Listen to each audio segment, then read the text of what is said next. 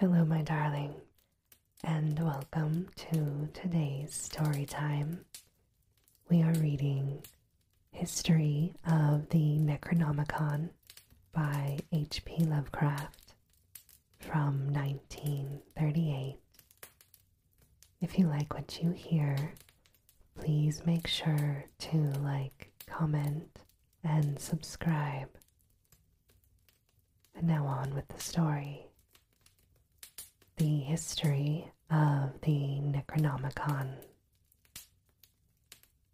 Original title Al Azif. Azif being the word used by Arabs to designate that nocturnal sound made by insects, supposed to be the howling of demons. Composed by Abdul Alhazred, a man poet of Sana'a in Yemen, who is said to have flourished during the period of the Umayyad caliphs circa 700 AD. He visited the ruins of Babylon and the subterranean secrets of Memphis and spent ten years alone in the great southern desert of Arabia, the Roba el Khaliyeh, or empty space of the ancients, and Dahna, or crimson desert of the modern Arabs which is held to be inhabited by the protective evil spirits and monsters of death. Of this desert, many strange and unbelievable marvels are told by those who pretend to have penetrated it. In his last years, Alhazred dwelt in Damascus, where the Necronomicon was written, and of his final death or disappearance in 738 AD many terrible and conflicting things are told. He is said by Ibn Khallikan, a 12th century biographer, to have been seized by an invisible monster in broad daylight and devoured horribly before a large number of fright frozen witnesses. Of his madness, many things are told. He claimed to have seen fabulous Iram or the city of pillars, and I have found beneath the ruins of a certain nameless desert town the shocking annals and secrets of a race older than mankind. He was only an indifferent Muslim, worshipping unknown entities whom he called Yog Sothoth and Cthulhu. In AD 950, the Azif which had gained a considerable though superstitious circulation amongst the philosophers of the age, was secretly translated into Greek by Theodorus Philetas of Constantinople under the title The Necronomicon. For a century, it impelled certain experiments to terrible attempts when it was suppressed and burnt by the patriarch Michael.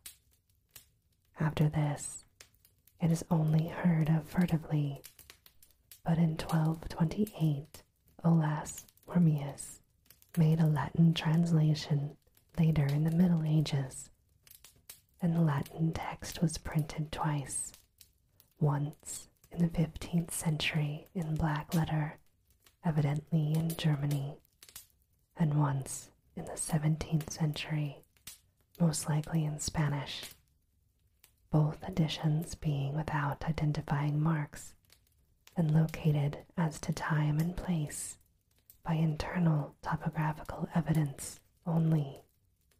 The work, both Latin and Greek, was banned by Pope Gregory IX in 1232, shortly after its Latin translation, which called attention to it. The Arabic original was lost as early as Wormius's time as indicated by his prefatory note, and no sight of the Greek copy, which was printed in Italy between 1500 and 1550, and has been reported since the burning of a certain Salem man's library in 1692. An English translation made by Dr. Dee was never printed and exists only in fragments recovered from the original manuscript. Of the Latin texts now existing, one from the 15th century, is known to be in the British Museum under lock and key, while the other, from the 17th century, is in the Bibliothèque Nationale at Paris. A 17th century edition is in the Widener Library at Harvard and in the library of Miskatonic University at Arkham, and also in the library of the University of Buenos Aires. Numerous other copies probably exist in secret, and a 15th century one is persistently rumored to form part of the collection of a celebrated American millionaire. A still vaguer rumor credits the preservation of a 16th century Greek text in the Salem family of Pickman, but if it was so preserved, it vanished with the artist R.U. Pickman, who disappeared early in 1926. The book is rigidly suppressed by the authorities of most countries and by all branches of organized ecclesiasticism. Reading leads to terrible circumstances. It was from rumors of this book, of which relatively few of the general public know, that R.W. Chambers is said to have derived the idea of his early novel, The King in Yellow. And thus ends H.P. Lovecraft's very short tale, The Necronomicon. But I find the Necronomicon so interesting I'm going to read you a little extra about its history. It is known as a grimoire or a textbook of black magic for evoking demons. It was an invention of H.P. Lovecraft in the early 20th century, and the name Abdul Alhazred was adopted playfully by Lovecraft around the age of five after he read an edition of the Arabian Nights. He later used this as the foundation for a lot of his fiction and the Elder Gods. It may also refer to an old Rhode Island family name, Hazard. In 1936, Lovecraft wrote a pseudo scholarly essay titled A History of the Necronomicon, which is what I have read for you today, which claimed that its original title was Al Azif, derived from the word used by Arabs to designate the nocturnal sound of insects resembling the howling of demons. There followed an account of various editions of the Necronomicon, beginning in 730 AD.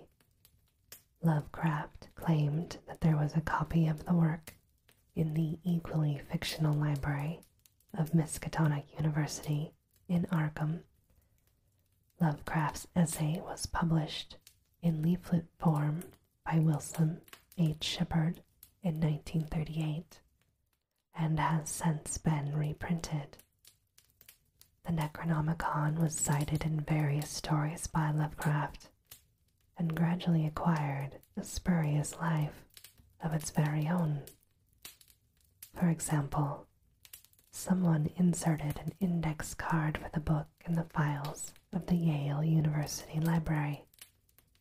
A New York bookseller could not resist inserting an entry for a Latin edition in one of his sale catalogs. Eventually, a group of writers and researchers, headed by occult scholar Colin Wilson, solemnly presented the Necronomicon, the Book of Dead Names, as a newly discovered lost masterpiece of occult literature. In an introduction to this publication, Wilson suggested that Lovecraft's invention may have had some substance in fact, perhaps revealed through Lovecraft's subconscious mind. Wilson told a story as fabulous as that of the origin of the Golden Dawn cipher manuscript. Wilson's story concerned Dr. Stanislaus, president of the Salzburg Institute, for the study of magic and occult phenomena, who is said to have claimed that Lovecraft's father was an Egyptian Freemason. Lovecraft Sr. saw a copy of the Necronomicon in Boston, where he worked at the time, which was a section of a book by Al Kindi from 850 AD, known as the Book of the Essence of the Soul. Science fiction writer L. Sprague de Camp, who published a biography of Lovecraft in 1975, is said to have acquired an Arabic manuscript from Baghdad titled Al Azif. The British occultist Robert Turner, after researching in the British Museum Library, claimed that the Al Kindi work was known to the magician John Dee, who had a copy in cipher manuscript. This book, known as the Liber Logaeth, was recently examined by computer analysis, and so the Necronomicon, the Book of Dead Names, has now been researched, edited, and published as of 1978. No doubt other recensions of the Necronomicon will be discovered in the course of time. It might seem inevitable that once the Necronomicon appeared, a group accepting it as a valid magic text would soon follow. In the 1980s, there surfaced on campuses across the United States flyers from what was termed the Campus Crusade for Cthulhu, drawing upon Lovecraft and a parody of the evangelical Christian organization Campus Crusade for Christ.